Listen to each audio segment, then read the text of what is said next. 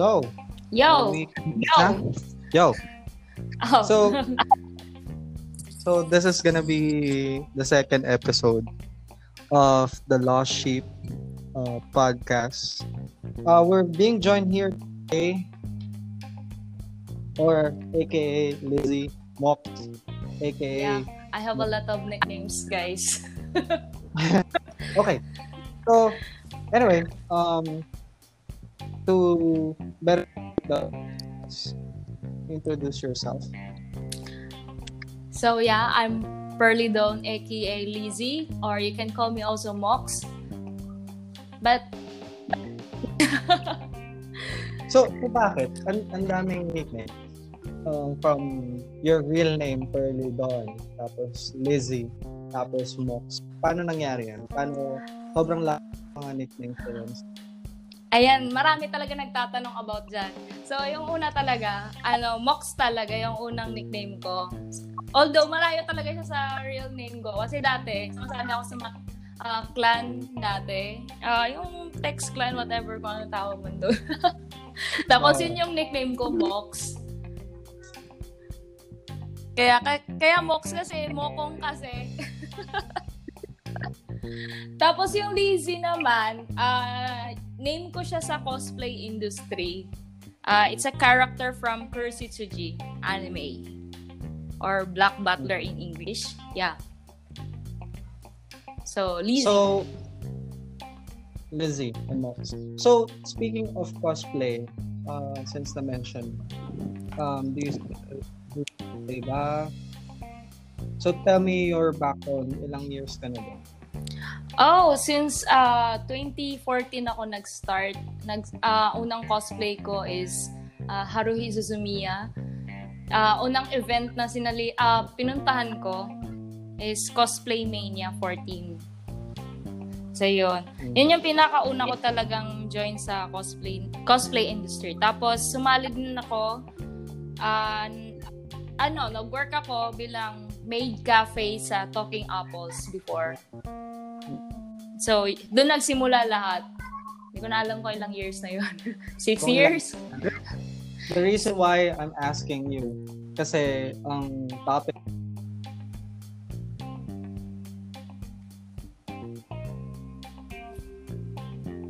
Oh, you're losing signal. Hello?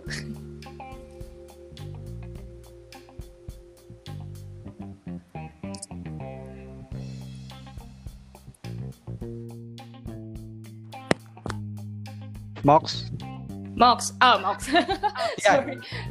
Pawala Okay na? kasi. Oo, okay oh, na. di ko alam. Okay na. So, the reason why I'm asking you uh, regarding your cosplay scene is because um, as a co- cosplayer, medyo natatag sila as introverts. Do you agree ba na lahat ng cosplayer introverts or the other way around? Actually, hindi lahat. Kasi, ano, meron namang extroverts talaga. Like me. hindi ako introvert. Mhm. Ganon. So, hindi lahat. Kasi, although most of my friends are introverts, pero meron ding iba na extroverts. So, hindi lahat. So, ano bang kar- sa uh, opinion mo? Ano bang characteristic ng extrovert? Hmm. Wait. Medyo nalo-loading ako ngayong araw na to eh. Oo. well, to give you background, guys, um, chinat ko lang si Tay, gawa tayo ng podcast. Sabi niya, kakagising niya lang. Kaya, Oo. pagpasensya na natin. Pero sige, let me help you out. Extrovert. Based on definition, outgoing, overtly expressive person. Are you something like that? Or talagang totoo tong meaning na to? Outgoing. Ah, ako outgoing ako. So, sa paano, Outgoing ako. Hmm? sense? Sa panong sense na outgoing ka? Gusto mo laging lumalabas? Paano? Yeah. Galang-gala talaga ako. Mahilig talaga ako gumala. Then, I enjoy things na kung ano yung ini-enjoy ng mga friends ko, ini-enjoy ko din. So, go with the flow ako minsan. Then, mahilig din ako mag-try ng different things. Mhm. or Ano mag-explore ng mga Ah, for example, sa music. Ako talaga is may, magaling ako mag-guitar or ukulele. But mas ano ako, mas gusto kong mag-try ng iba pang instruments. Ganon. And also, to to give you background, guys, nagninip din to si um, Mox na gaganchilyo. So, yun din yung mga, isa sa mga ano. Halatang halata naman eh. At, the- at the first place. Na so nakilala marami ko si po. Mox. Oo. Tsaka ano, yun nga, tawag na sila sa, nila sa akin, ah, multi-talented person. Mhm. Kasi ako parang feeling ko um, different ko. Parang I'm the opposite of you. But, kaya nung nagkakilala tayo, sabi ko, "Ah, medyo iba tayo. Medyo introvert ako. Oo, mag- Pero okay lang. Kasi I like to then yung extreme at gusto ko rin makakilala ng mga tao katulad ko. So, ik- ikaw yung isa sa mga extreme. Yes, I, I do travel din minsan. Um, sumama Mm. din mo. Yung Oh, actually, sa'yo natin. ako ang unang na-experience yung mag-travel. So, doon na. Simula noon, wala na. Gusto ko na mag-travel talaga. Doon. Nakaka-miss. Hindi ka na nag-travel noon. So, anyway, um, going back to the topic, um, introverts, do you feel, as an extrovert, do you uh, feel the fear of public speaking? Nahiya ka ba sa mga Ah, actually, minsan, may ganun. Depende sa situation. So, for example, ah, nung ah, sa harap ng maraming tao, like uh, math decks, competition, so, nakakakaba talaga. Di naman nawawala yun. Pero kung sa mga bagong namimit lang na tao, medyo mahiyain ako ng konti. Mhm. Pero pag once na nakilala ko na yung mga yung taong yun, medyo nagiging lively na, nagiging talkative na ako minsan, ganun. Mhm. So, sinasabi mga in public, medyo nahiya, nahiya ka ng konti or you're trying to prepare yourself. Paano ba? Mm. At Tell me kung ah, paano mo nag-o-observe ako. observe. So, tell me Oo, kung paano mo siya nag-o-observe ako. ginagawa. I mean, let's say, Una is, competition. 'Di ba? Minsan nag ano, mm, ka rin competition sa- kasi sa public. Ah, yeah. oh, yeah, yeah, Ah, yeah. sumasali kasi ako ng ano, anime singing contest. So, first is, yun nga, nagpa-practice ako. Pero, pag ano, pag nandun na ako sa stage, hindi talaga nawawala yung kaba. Kasi marami talaga tao, at saka medyo mahihain ako. Pero I have to do that talaga. Kasi gusto ko rin talaga may pakita yung talent ko. So, ang ginagawa ko, instead na i-mind yung audience, um, iniisip ko yung ano, yung situation or yung story ng kanta para mas ma-express ko siya. So, yun yung iniisip ko habang nasa harap ako ng maraming tao. Mm. Maganda actually yung So, gano'n. ganyang, ganyang technique. Um, tawag dyan actually internalization. Kumbaga, parang Yeah. internalize mo kung ano yung gagawin mo. You're not minding the environment or surroundings. Here, well, sa akin, especially pag public speaking, medyo may anxiety. Mahirap magsalita sa Oo, public. hindi talaga nawawala yan. Oo. So, it's a good thing na nagagawa mo yan uh, in motion. So, ano pa sa tingin mo nag apply yung pagiging extrovert mo? Ano yung, ganito na lang, anong disadvantage niya sa tingin mo? ah, disadvantage. Siguro kasi minsan, ah, katulad nito, ah, mahilig akong magsalita ng mga different things. Yung iba na Hmm. may mga ganon. So, In, in what sense? siguro pag ano, uh, example is sa ah, teamwork projects. Ano siya, ah, minsan ako yung parang gusto na lang mag-lead tapos parang ako yung gusto gusto ko sundin nila yung ano ko, yung kung ano yung nasa plan. Tapos na nagi, naiinis na yung mga members ko. Minsan ganun nangyayari. Kaya mahirap minsan maging extroverts. So, medyo nagiging challenge siya. Ako naman, um, in my experience, minsan nung nag-aaral pa ako, um, group projects, minsan lagi talaga akong leader. Mm. Pero, namamanage ko naman. Medyo mahirap lang talaga i-meet yung expectation nila, of course. Oo. Kasi hanggang doon lang kaya ko. minsan kasi Pero pag yun naman somehow. Ah, minsan kasi pag ganun, kunwa, ah, pag ah, groupings, usually leader din ako. Pero may time kasi na, na ayaw nila nung ideas ko, tapos gusto nila ng ganito. Eh, ako yung person na ayaw ko ng putyo-putyo. Gusto ko perfect. so, yun yung mahirap sa akin. Talaga, minsan. I just realized. Oh, so ngayon, Oo, na-realize ko din. So anyway, um, going back in the discussion, ano, um, as a extrovert, uh, ano mang effect sa'yo ng ECQ?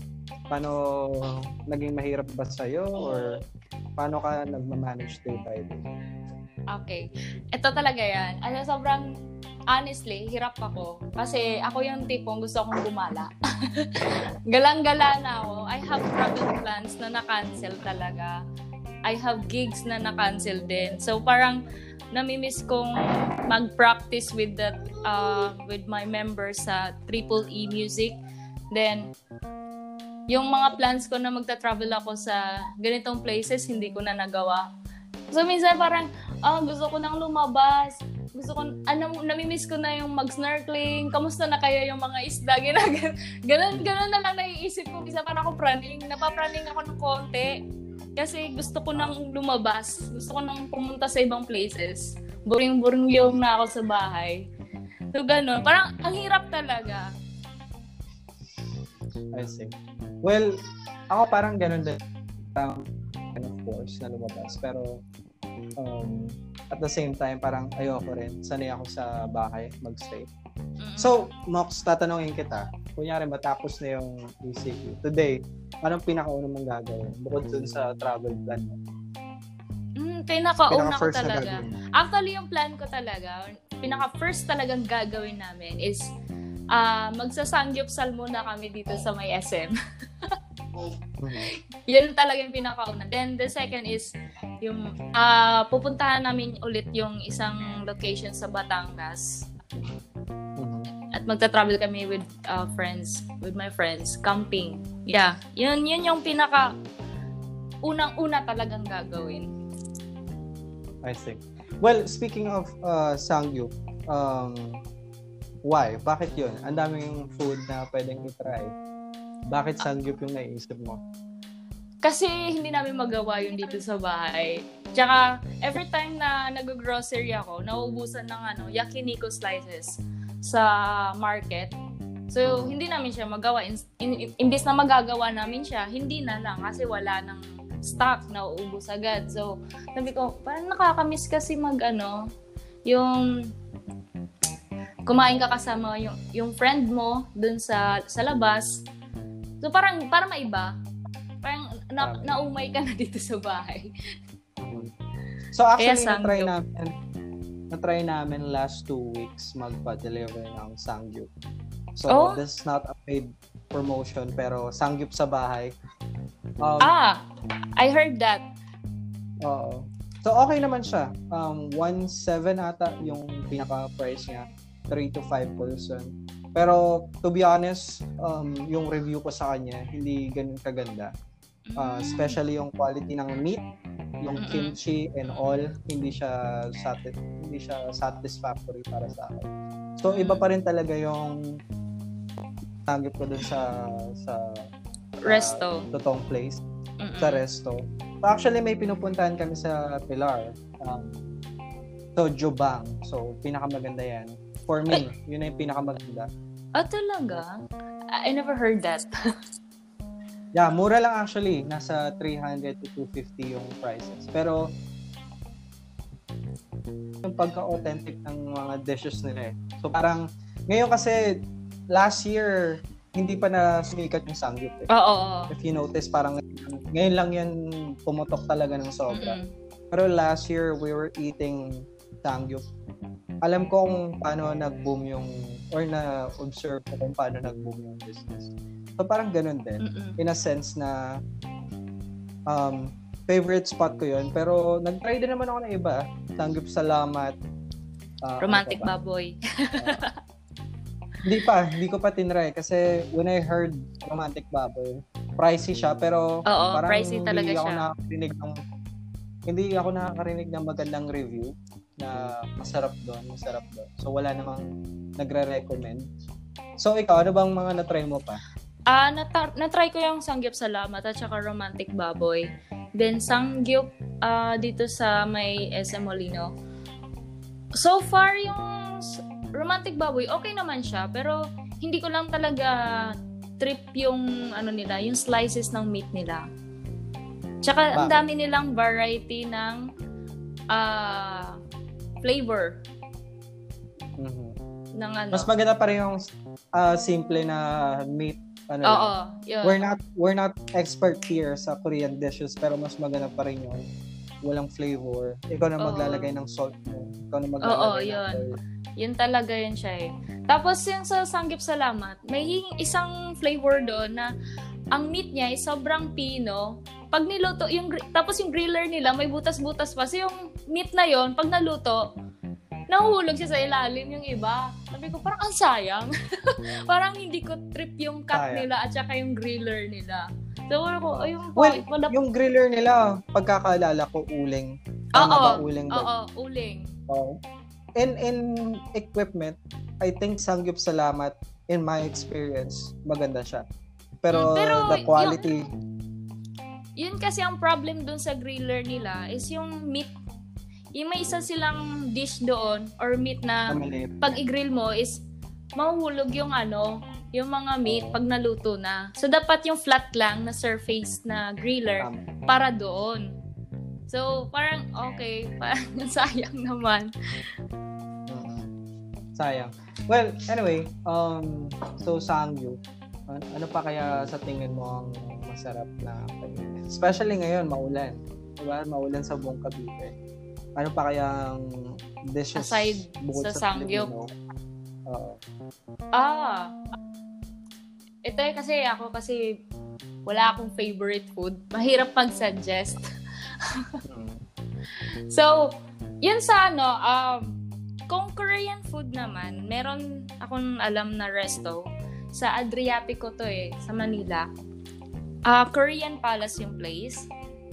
So, naka-twice na akong, ano, nakatatlong beses na pala ako nakapunta doon. So, legit yung mga food nila doon. Korean talaga legit. Sa pag ano naman, pag Japanese, sabi daw nila is ah yakimix. Yaki mix. Oo. Actually, hindi ko rin na-try dyan. Pero, ako, ano ako eh, um, in terms of uh, food, gusto ko cheap, pero gusto ko rin yung authentic. Kasi, Oo. ka ng mahal na pagkain, pero hindi ganun ka-authentic. Mas gusto ko, at least, yung pagkain gawa ng, let's say, Japanese food. Dapat Japanese yung gumawa. Para alam mo kung ano yung lasa authentic. Kahit di man tayo makapunta ng Japan or Korea, Oo. at least you uh, did receive the same exact food na meron sa Japan, di ba? Kasi Mm. Japanese yung gumawa. So, kung, kung authentic naman na Japanese food like ramen. Ramen, I have a lot of friends of Jap uh, I have a lot of Japanese friends. So, one time pumunta kami ng friend ko dun sa ah, MOA. Alam mo yung Ipudo Ipon. na ramen, ramen shop sa MOA. Yung Ipudo na yon, sabi ng Japanese friend ko, meron sila nun dun sa Japan. At saka, ito talagang restaurant na to is nagsiserve talaga sila ng legit na ramen. So, Oh, so- how was the food nung tinry? ibang-iba siya sa mga ramen restaurant na dito sa Pinas.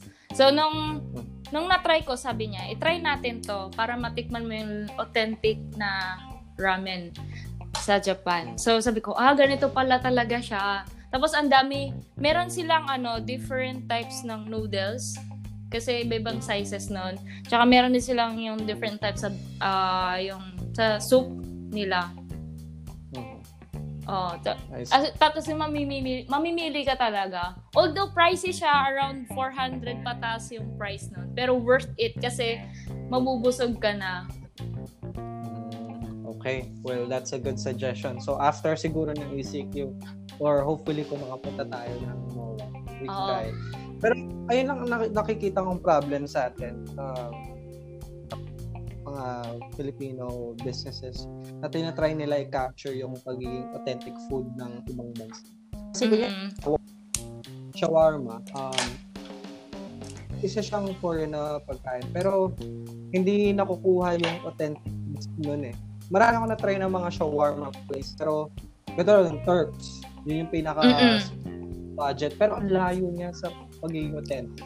Oo. Kasi ang Isa ko- problem kasi dito, ang Hmm. problem kasi sa ating mga Pinoy is gumagawa tayo ng sarili nating recipe without knowing dun sa original taste nung ano, nung ah, food. So yun yung Yeah, mahirap sa I atin. agree.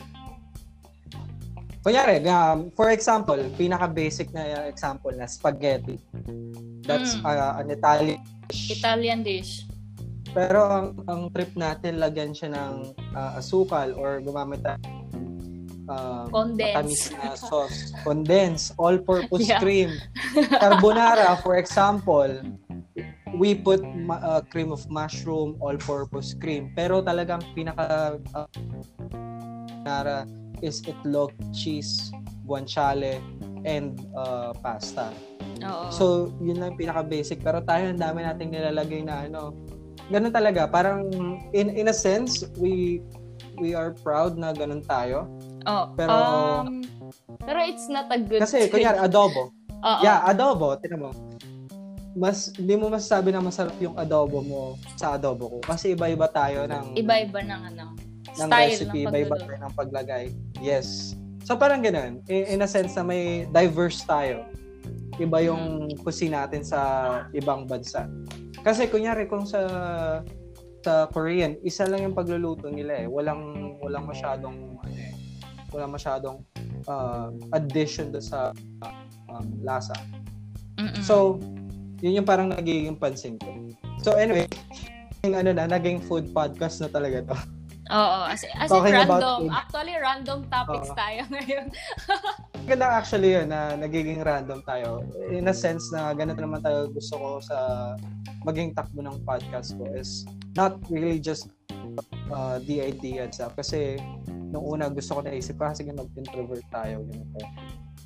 Or extrovert. Pero, yun, mas maganda na at least we're talking about something na um, we can relate to everyone. Yeah. So, ano pa, um, ano pa siguro naisip mo na magandang gawin ngayon? Ano bang pampalipas oras mo sa ganitong season natin, sitwasyon natin? Ah, ito. During quarantine. So, yung pampalipas ko is gitara. I was trying to make new songs. Pero hirap ako kasi wala akong inspiration. Wala, hindi ko alam kung paano ko gawin. Tsaka naisip ko rin sana na mag-compose ng song. Tapos yung inspiration ko is my quarantine days experience. Pero ang hirap niyang, ano, ah, ang hirap gumawa ng mga salita na related doon na pwede at nababagay doon sa kanta. Ganon. So, So, pag bakit minsan kaya? na, alin? I mean, bakit nahihirapan ka? Kasi usually, Hindi ko alam. lang Oo, usually ma- madali lang talaga. Kasi ano eh, mostly ng mga kanta ko is related about um, in love or broken, gano'n. Gusto ko namang maiba. So kaya nahirapan ako doon. Kasi gusto ko iba. Hindi about love, hindi about heartbroken, gano'n. mm, So, just random things. oh, random things naman. Or, ano, ah, yun nga, hindi ko ma-express kung paano ko siya i-express sa isang kanta. Walang, Mm. parang, wala pa akong nahanap na tamang ah, salita para, du- mga salita, yun, para sa, para maging lyrics siya. Ganon. So, nahirapan ako. Tapos, nagdadalawang isip din ako either kung ano bang maganda, kung, kung gitara ba or ukulele. So, yun.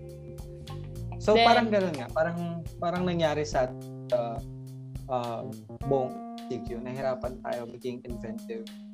Um, Mm. Kasi buong araw tayo na sa isang lugar lang eh. Dati, lumipit tayo, we find inspiration sa labas, Mm-mm. then tayo gagawa ng something na gusto natin gawin. So, ganun Oo, din at saka ako. mahirap din minsan, may mga, actually marami tayong pwedeng gawin. Pero ang problema kasi, yung ibang bagay na gusto nating gawin is wala tayo nun sa mismong lugar natin. Wala tayong, kunwari, example, ah, example yung gamit. Wala tayo nung gamit na yun dito sa bahay para magawa yung bagay na yun. So, yun yung parang kulang. Ganon. Hmm. Yeah, speaking dun sa kulang na gamit, dun sa pinakaunang podcast din namin, kung saan in-interview ko rin yung kaibigan ko musician din. Uh, actually, kasama siya sa night. Hirap din siya gumawa ng kanta, especially walang instrument, walang sa kanila sa banda, hindi sila magkita-kita ng mga band members nila. And Oo. wala rin sila equipment talaga na maganda. Kaya parang Mm-mm. yun, medyo hirap din yung industry ng ng music ngayon pagdating. Pero I know na pagkatapos na ito, makakagawa kanta or makakapag-compose kayo. Oo. So, yun nga. Sa gamit naman, okay lang ako. Meron naman akong ano, recording dito. Pero yun lang, mahirap kasi wala kang idea. Ang idea, which is yun talaga pinakauna. Oo, which is sinabi ko kanina, parang parang to to get an idea, mahirap kasi gawin lang yun sa isang ah, isang kwarto sa apat na sulok ng kwarto lang. Kasi Mm-mm. iba mas maganda as you as a extrovert. Gusto mo sa labas kay outgoing ka. So kailangan Oo. yung idea mo makuha sa labas. Meron naman mga tao, mga nabasa ko nga sa isang article na kumuha siya ng isang libro, dalawa, nang nasa isang bahay lang siya. Which is pwedeng pwedeng gawin pero kung isip mo to get that idea sa isang kwarto lang, mahirap yun. Mm-mm. So yun. Pero actually, Hopefully- kung ang yung ganyang ano, ah, nagsulat siya ng book na nasa kwarto lang siya. Depende kasi yun sa ano sa topic niya. Mm. Kung ang topic niya is story, so kaya siyang gawin. Kasi pwede siya manood lang ng TV, tapos ah, I can add it to my ano, to my book. Tong scenario na to. Pero kung nagsusulat siya about thing, ah, life or ah, life outside, ganon. So kailangan niya mag-travel. Depende ka, for me lang ah. So it's an idea lang. So mahirap talaga siya pag ganon. So,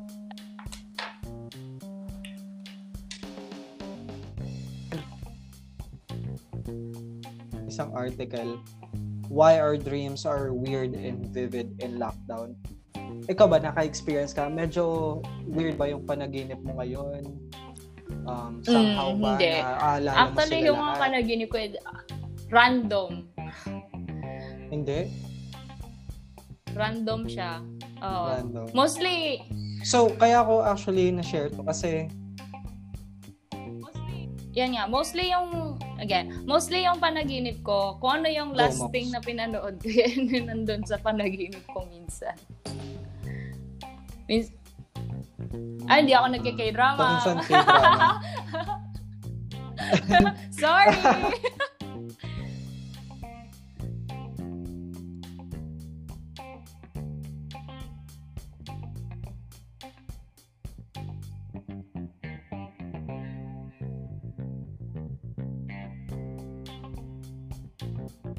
Nawawala ta signal natin.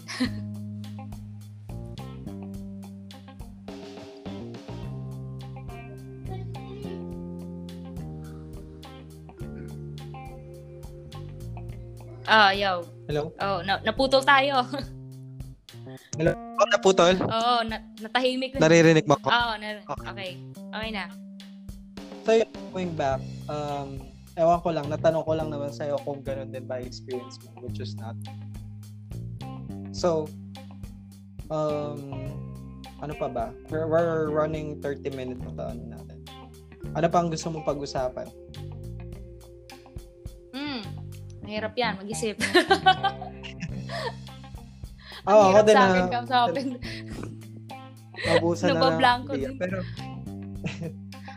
pero yun, um, hopefully matapos na yung um, quarantine. As far as I know, parang um, baka July pa to. So, we won't know. Baring dumating yung second wave. So, we won't know until that happen. Pero yon um, mag-stay safe lang tayo. Um, practice social distancing, sanitation. So yun, um, Yeah. let's end the episode here. Uh, till Yeah. next time, I will uh, invite you again to to do another episode. Okay. Yun. Thank you. Thank you. Thank you, thank you. Thank you. Bye. Stay safe. Stay safe, everyone.